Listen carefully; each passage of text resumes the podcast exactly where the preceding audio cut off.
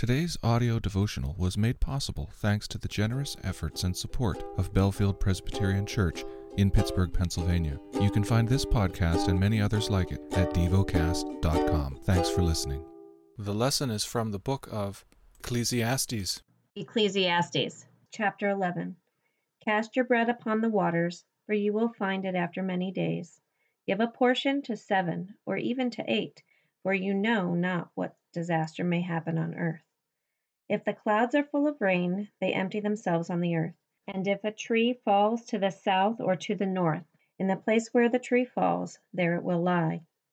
He who observes the wind will not sow, and he who regards the clouds will not reap. As you do not know the way the Spirit comes to the bones of the womb of a woman with a child, so you do not know the work of God who makes everything. In the morning sow your seed, and at evening withhold not your hand, for you do not know which will prosper, this or that, or whether both alike will be good. Light is sweet, and it is pleasant for the eyes to see the sun. So if a person lives many years, let him rejoice in them all. But let him remember that the days of darkness will be many. All that comes is vanity. Rejoice, O young man, in your youth, and let your heart cheer you in the days of your youth. Walk in the ways of your heart, in the sight of your eyes, but know that for all these things God will bring you into judgment.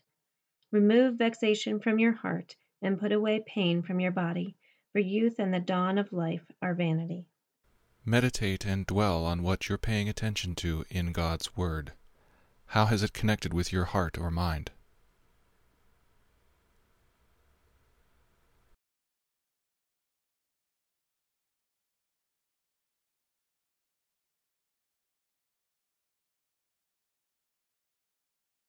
Pray to God freely about what has moved you today.